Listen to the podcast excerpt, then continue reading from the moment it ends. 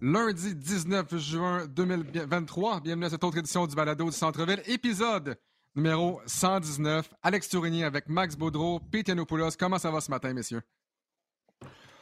Ça va super bien. Ça va Avant bien. de commencer, je voudrais vous souhaiter bonne fête des pères. Je sais que vous êtes euh, de très bons papas merci, à vous Max. deux. On va souhaiter une bonne fête des pères à tous nos auditeurs qui nous écoutent. Il y en a beaucoup. Puis euh, commençons de la bonne façon. Donc, euh, ma, ma- ma bonne action est faite, moi. Tu sais que c'était hier la fête des pères, Max. Hein? C'est comme quelqu'un qui arrive et qui souhaite bonne fête en retard. Pour- pourquoi hier, pourquoi hier, tu nous as pas écrit tout simplement? Explique-moi qu'est-ce que tu avais de mieux à faire hier que de nous écrire pour nous souhaiter. Joyeuse fête des pères, parce que, by the way, hier, Peter m'a écrit, Max, pour me souhaiter Joyeuse fête des pères, papa. J'ai répondu merci à toi aussi, papa. Puis Max Boudreau, silence radio. Pas de texte, Ouais, pas ben écoute, je peux pas lancer Peter en dessous de l'autobus, mais Peter, il m'a pas texté non plus. Fait que moi, j'ai dit Ah, aujourd'hui, je vous vois. Je sais que c'est le balado, mais je peux, vous, je peux vous voir. Peter est bien habillé, bien peigné, tout ça. Moi, plutôt Alex, on va repasser. Mais écoute, Ouais. l'important, c'est que je l'ai souhaité. Là. Toi, tu m'as pas texté non plus. Je peux te remettre ça en pleine face aussi. Là. Je sais. Je sais, c'est correct, Max, c'est correct. Hey, épisode 119, les gars. Ça m'énerve tellement parce que j'aime tellement les chiffrons ça me gosse qu'on soit à 119. D'après moi, on n'aura pas, pas le choix de faire un 120. Juste pour finir l'année en beauté, on verra. Il y a chose certaine, par exemple, on va souhaiter bonne fête à notre ami Bénédicte Mathurin. C'est sa fête aujourd'hui, le 19 juin 2023. Normalement, quand c'est la fête de quelqu'un, Peter, tu chantes en studio. Là, je pense que tu n'as pas le choix. Je te mets sur, euh, le spot. Je pense que tu n'as pas le choix de, de chanter Bonne fête à Ben Mathurin ce matin. Tu n'as pas le choix. Hey, la bonne nouvelle, c'est que Peter a gelé. Ça, c'est merveilleux. Juste quand j'arrive pour faire chanter. Timing is Hey, everything. le timing, c'est absolument Pas le choix, il n'y a exceptionnel. pas de problème. Ah, oh. Bonne fête, Bénédicte. Bon, J'adore ça. Et puis, by the way, Max, on parle de fête. Euh, ton, ton fameux surprise arrive Ouais. samedi. Surprise, tu es Ouais. déjà au courant. J'ai j'ai déjà hâte dans cinq jours au, fa- au- au fameux surprise, à ton gros party. Et Pete, parlant de party, es-tu allé à la F1 et est-ce que tu es allé à la course au calife ou tu es juste allé à tous les parties de la F1 en fin de semaine? Mais euh, je suis pas allé à la course euh, dimanche. C'était une journée pour la famille, la, fête des pères. Fait que euh, j'ai gardé ça avec la famille. Je suis allé à quelques parties, euh, mais pas trop, pas trop. Euh, je Hmm. pense que j'en ai fait beaucoup durant ma carrière. Fait que j'ai fait quelques apparitions euh, jeudi soir, vendredi, puis après j'ai pris ça relax euh, samedi. À- rendu à mon âge, là, je peux pas aller à, tous les soirs comme les petits jeunes, comme, euh, comme Lugansdor, puis Ben Mathurin, puis Chris Ben oui. Eux autres, justement, ils ont, ils ont eu la chance, on les a vus euh, dans les paddocks. Sont allés à une coupe de, de party aussi, mais on a vu Ligans, Ben avait l'air d'avoir vraiment beaucoup de plaisir. Christian Coloco était là aussi. C'est vraiment, toutes, les grandes vedettes étaient là. Peter Yanopoulos était là. La preuve que toutes les vedettes étaient présentes donc, euh, à l'île Notre-Dame en fin de semaine. Tant mieux si tu as eu du plaisir. Peter, euh, je lisais Twitter ce matin. Euh, tu as fait une annonce concernant la formation se- senior haïtienne. Ben, Est-ce que tu peux nous dire un peu en quoi ça consiste, cette annonce-là? Je te, laisse tout le plancher, mon cher Pete. Oui, euh, j'étais très fier d'annoncer ce matin que l'équipe nationale de basketball homme euh, d'Haïti, on va faire une tournée à Montréal le, du 11 au 15 août cet été. Fait que euh, c'est euh, un moment très spécial parce que là, on commence à former notre équipe et on est en préparation pour les compétitions de FIBA l'année prochaine.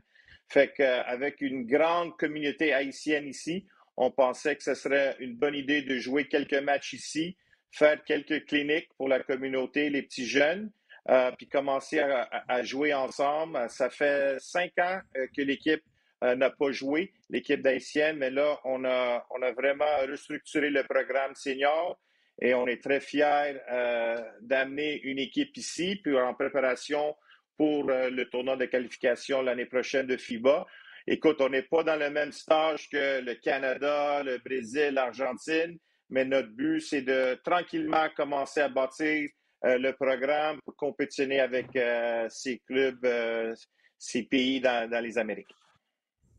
Mais imagine, je pense qu'au Canada, on l'a un peu vécu, alors que les meilleurs joueurs ne jouent pas nécessairement pour Team Canada, mais si les meilleurs joueurs de descendance haïtienne décidaient de représenter Haïti, que le Canada, États-Unis ou peu importe, parle-nous un peu de à quoi ça pourrait ressembler une formation haïtienne maintenant si tout le monde décidait de représenter euh, son pays d'origine et ses descendances. À quoi ça ressemblerait Team Haïti senior?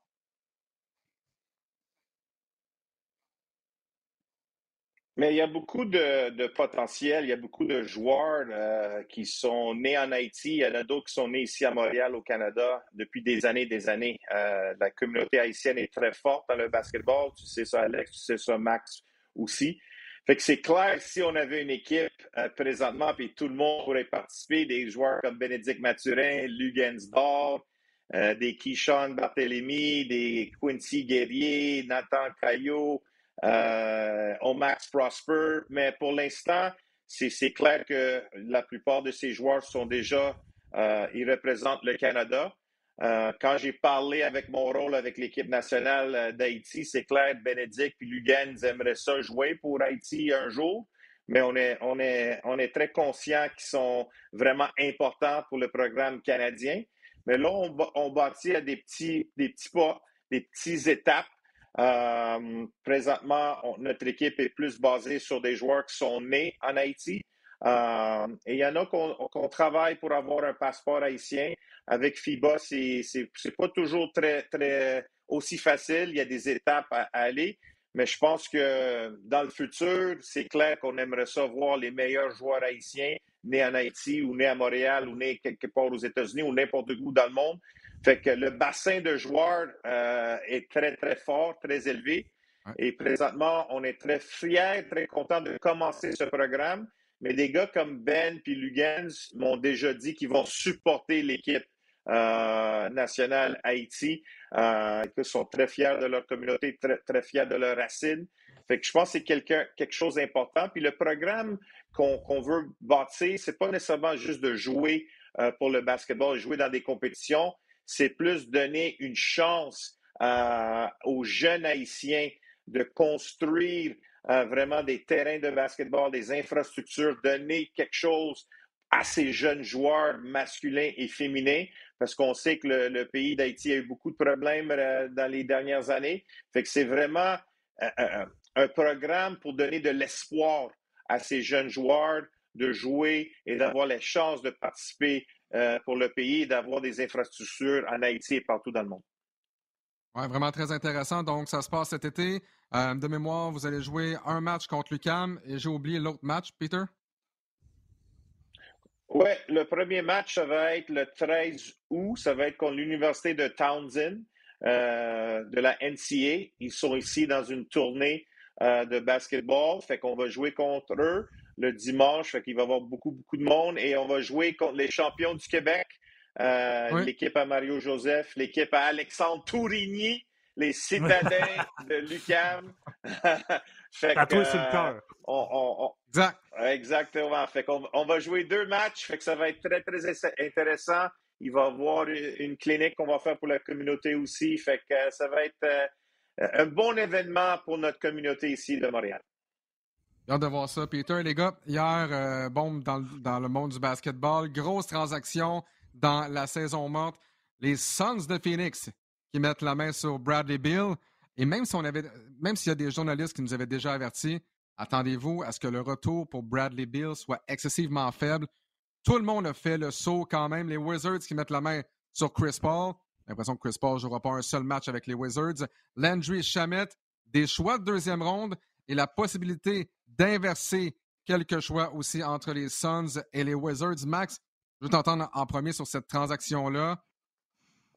Un, qu'est-ce que tu penses de la transaction comme telle? Et deux, qu'est-ce que ça veut dire la venue de Bradley Bill avec les Suns de Phoenix? C'est la deuxième fois à peu près quoi en, trois mois qu'on se dit les Suns de Phoenix vont être l'équipe à battre. Formation pas de profondeur, finalement, on se fait éliminer en séries éliminatoires. Quelles sont tes impressions cette transaction-là entre les Suns et les Wizards?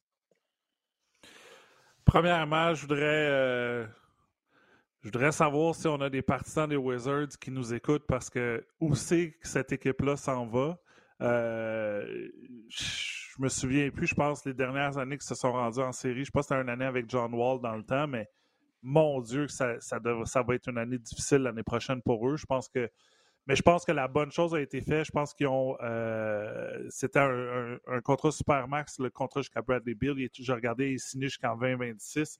Euh, il fallait qu'il bouge. Il fallait que Bradley, Bradley, Beal bouge. Je pense que Christophe Porzingis aussi va sûrement bouger. Et je pense qu'on nouveau directeur général avec euh, Ted Lysis, le propriétaire, a décidé vraiment de faire une reconstruction complète. Euh, assez de parler des Wizards. Je pense qu'on n'a pas besoin de parler d'eux tant que ça. Maintenant, ça amène un talent, un trio gigantesque à, Phoenix avec euh, DeAndre Ayton comme quatrième joueur. C'est beaucoup d'argent sur quatre joueurs. Euh, on sait qu'avec les nouvelles règles de la convention collective, les masses salariales, les taxes de luxe vont être un peu plus difficiles pour les, pour les propriétaires. Mais en même temps, ça dit nouveau propriétaire à Phoenix, lui, il veut gagner maintenant. Il n'a pas sûrement aimé le fait qu'il perde contre Denver l'année passée, mais là, il s'en va all-in. Je veux dire, euh, sur, papier, ce cinq partants-là, euh, tu sais, je veux dire, euh, tu pourrais aller jouer point guard pour eux, Alex, puis je pense qu'il y aurait quand même le meilleur cinq partants de la Ligue. Donc, ça, peut être à peu près n'importe qui qui va juste distribuer le ballon, pas faire de revirement, puis prend pas de shot parce que le ballon va aller à toutes les autres. Là, on va, sûrement commencer à argumenter, dire ben, il y a juste un ballon pour tous ces joueurs-là, qu'est-ce qui va arriver? Mais sur, papier, il y a beaucoup de talent sur le 5 partant de, des Suns de Phoenix, ça c'est sûr. C'est pas Peter ou David Stern doit se retourner dans sa tombe aujourd'hui? Mark Bartelstein, l'agent de Bradley Beal, c'est le père de Josh Bartelstein, qui est le CEO des Suns de Phoenix. On laisse essentiellement, en raison de la clause de non-échange, on laisse Bradley Bill choisir son équipe, comme par magie. C'est correct parce que les Suns ont une très bonne équipe, parfait. Mais comme par magie, on s'en va dans l'équipe euh, du fils de son agent. Qu'est-ce que tu fais de cette situation-là, toi? Est-ce que tu trouves ça normal? premièrement, c'est, je pense que quelques jours avant qu'on ait eu le dernier match de la finale, puis la NBA est toujours fantastique. Là, on commence les vraies choses. Là, ça n'a même pas pris deux, trois semaines. Ça a pris deux, trois jours. Puis là, une bombe qui sort. C'est ça la NBA. On l'adore. Il n'y a rien comme cette ligue-là. Fait que je suis content ici. J'en parle au balado du centre-ville. Premièrement, les Wizards, là, écoute, le contrat de Bill, c'était un désastre total. Pourquoi qu'on l'a payé ce contrat-là? On ne veut pas lui donner 57 millions de dollars dans quelques années, fait qu'on sort de là. Tu l'as dit, l'agent de Bill, le père du CEO euh, des, des, Suns, mais c'est ça la NBA. Peut-être qu'on va avoir une enquête, mais rien qui va se produire. Moi, je te dis, c'est vraiment simple. Denver Nuggets en 5. Denver en 5, les gars. Oublie cette année, c'était en 6. L'année prochaine, Denver, Phoenix, Denver en 5. Bill puis Booker jouent la même position. sais, oui, tu peux dire un va jouer le 2, l'autre va jouer le 3. Là, Kevin Durant, là, rendu à 35-36 ans, c'est pas le même Kevin Durant. Ayton, oublie ça, il veut pas lui être là. Monty Williams est parti. Oui, ça fait beau sur le papier, mais une année, tu avais Nash, Kobe, Dwight Howard, puis Paul Gasol sur le papier aussi, puis il n'y a, rien qui s'est produit avec les Lakers. Moi, je pense, écoute, on n'a pas le choix. Le propriétaire, M. Matt, veut une équipe championne à Phoenix. Il va tout payer. Mais qu'est-ce que tu vas avoir? Bismack Beyambo, position de, de meneur de jeu, là? écoute, euh, c'est bien beau. Euh, les Suns vont gagner beaucoup, beaucoup de matchs dans la saison régulière, mais moi, je ne crois pas. C'est une équipe, c'est un club pour avoir assez de preuves championnat. Oublie ça. Booker, il veut toujours le ballon. Durant veut toujours le ballon. Puis Bradley Bill, que j'espère beaucoup, c'est bon pour lui, mais ça va être intéressant dans l'Ouest. C'est bon pour lui, puis je pense que la loyauté, à un moment donné, là, après toutes ces années-là, Bradley Bill a le droit de partir. Comme Dame Lillard aurait le droit de partir, les Wizards ont échangé euh, son, meilleur ami essentiellement, euh, John Wall, du moins un, très bon ami de John Wall.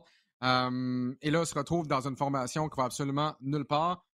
Donc, pour moi, je suis d'accord qu'à un moment donné, on fait bon, j'ai été assez loyal pour, vous autres, je vais être échangé. Par contre, Peter, ce matin, tu veux nous parler peut-être de la différence de philosophie entre les vedettes nord-américaines, surtout américaines en fait, et les vedettes internationales.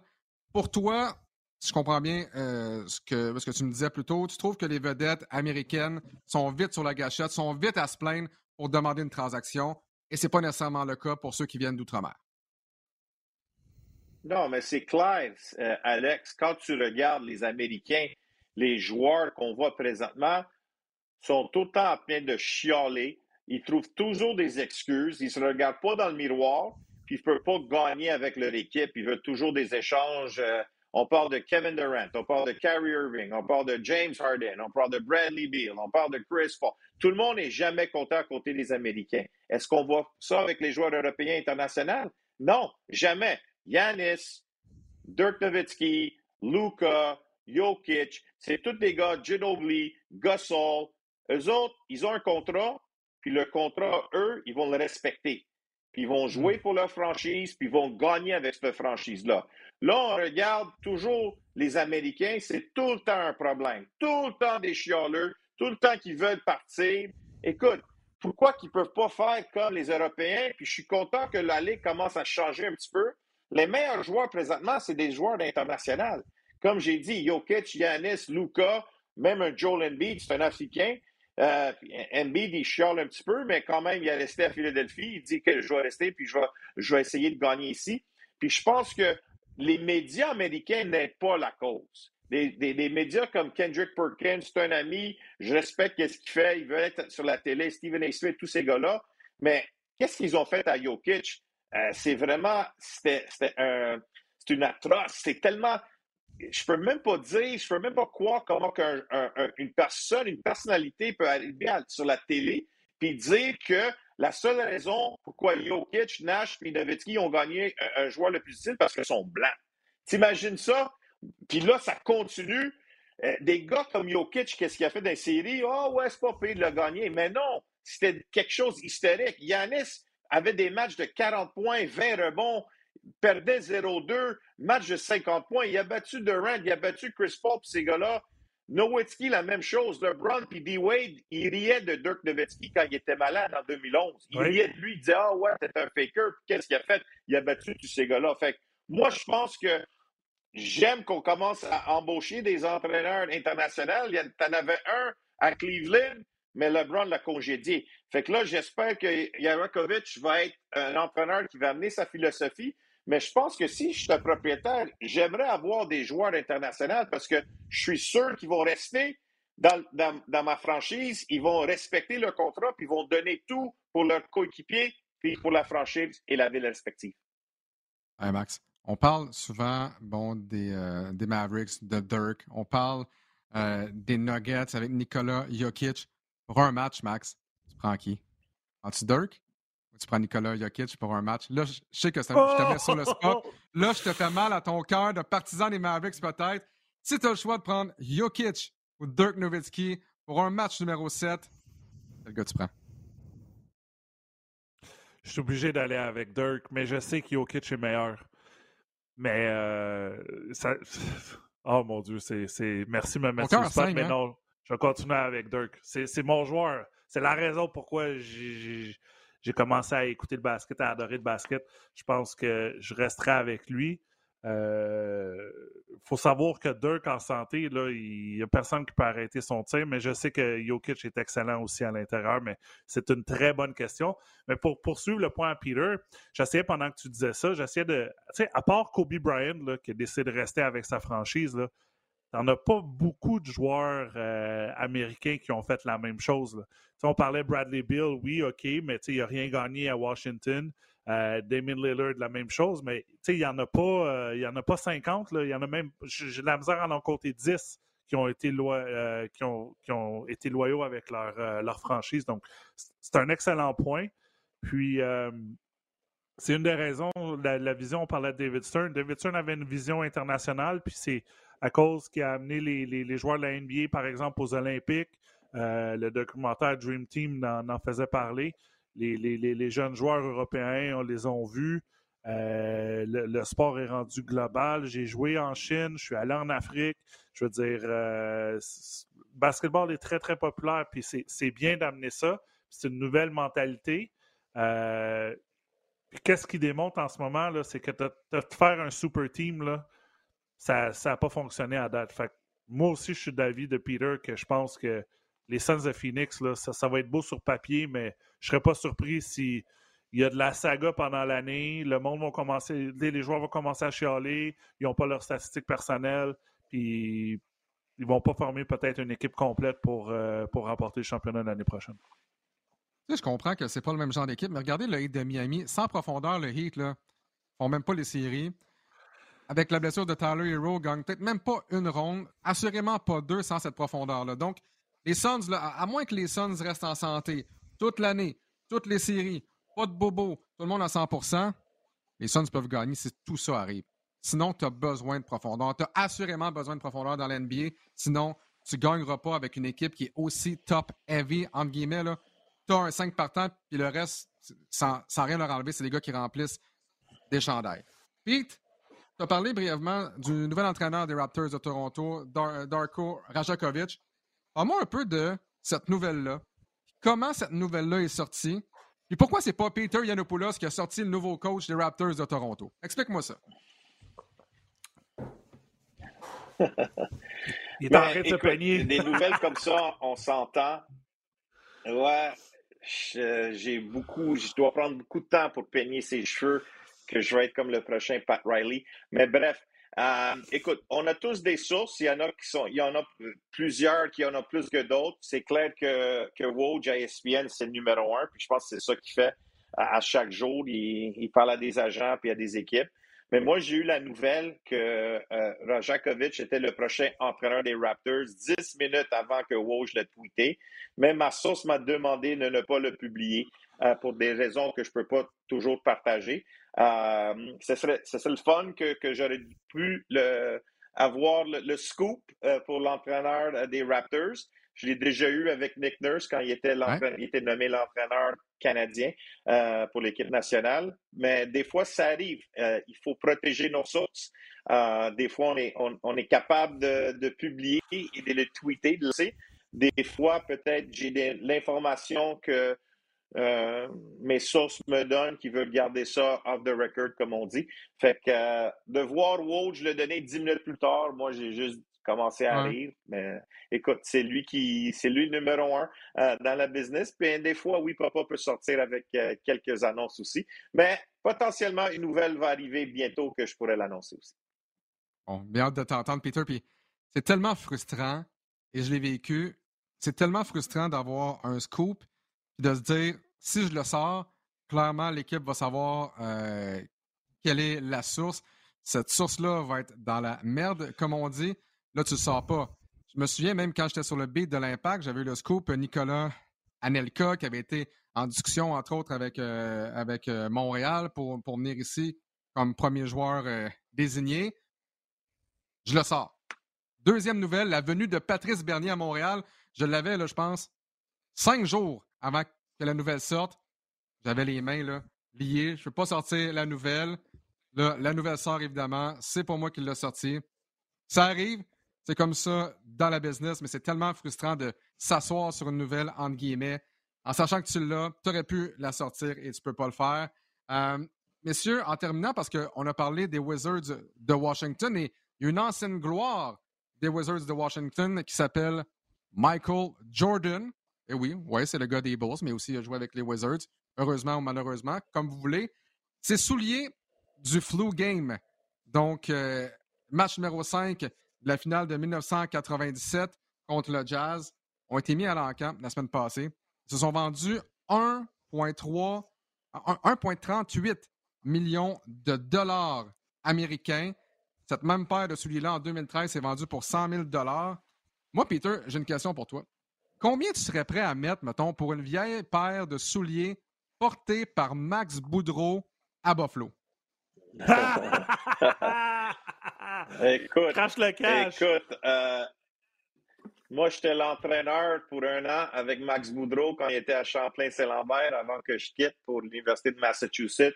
Je peux te dire que Max, c'est un gars qui travaille très fort, l'éthique de travail très fort, mais je veux pas sentir ses souliers encore dans ma vie.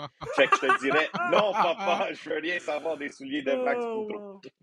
Ben, ça va bien, j'en ai plus. Je pense que je les ai toutes jetées ou données à, euh, à des fondations, euh, les, les multiples paires de souliers que j'avais. Mais euh, écoute, on va rentrer un peu dans le détail. Non, je ne pue pas des pieds, même si je transpire Oh. pas mal. Tu sais, le pire, c'est que Max, je pense que j'ai jamais acheté une. C'est Max c'est Will qui n'a pas acheté une paire de souliers depuis comme, je sais pas, là, 10 ans, parce que vous en avez eu tellement, il vous en reste, puis vous en portez, vous changez ça chaque, chaque année. Dans, dans le fond, c'est pour ça que vous n'êtes pas des, des sneakerheads. Vous en achetez jamais, vous en, vous en avez encore probablement. Traîne de Buffalo, le bleu. Bleu et blanc, tu dois en avoir encore, peut-être, non? Zéro? Euh, non, j'en ai encore, oui. J'en ai Ah encore. bon, tu vois. Puis, euh, Les gars, on, mais, on des euh, stocks mais j'en ai donné, 15 ans. j'en ai donné, hey, je pense que j'ai donné un sac de poubelles industrielles. Tu sais, les gros qu'on achète, là, Ouais. ils étaient remplis là, de. Tu sais, on avait, oh, on avait des souliers, tu avais des souliers de course, des gogoons, en tout cas. On était, on était très, très choyés. C'est un des bons côtés de ça. Mais je veux dire, c'est pas. euh, toi qui es un sneakerhead, c'est toutes des marques, euh, soit la commandite de ton école, puis c'est les couleurs de ton école. Là. Fait que tu peux pas vraiment choisir. Quoique maintenant, je pense que tu peux aller un peu euh, euh, de façon aléatoire, là, mais euh, non, c'est ça, exact. Mais euh, vous vous souvenez, le flu game, c'était dû à quoi? Hein? C'était à, cause- c'était à cause d'une pizza que Michael Jordan avait mangée la ouais. Euh, Empoisonnement c'était alimentaire, un mais c'est empoisonnement moins. alimentaire, mais c'était, c'était, c'était l'histoire qui avait sorti qui avait sorti dans le documentaire 30 for 30. Mais euh, je me souviens parce que je, savais pas pourquoi il avait été malade, puis là, il avait donné cette, cette raison-là, mais c'est, euh, quand même euh, c'est quand même pas donné pour une paire de souliers. hein. Non. Je pense que juste Peter qui pourrait euh, acheter une paire de souliers à, à 1,3 million. C'est le seul qui a le budget pour avoir cette paire de souliers-là. Hey, messieurs, merci beaucoup. euh, tout d'abord, Peter, pour ta participation euh, au basketball de l'NBA en ondes, au balado du centre-ville. Je sais que tu adores le balado Yes. du centre-ville. T'en, t'en parles toujours. Merci d'être avec nous également. Toujours un véritable plaisir, mon ami.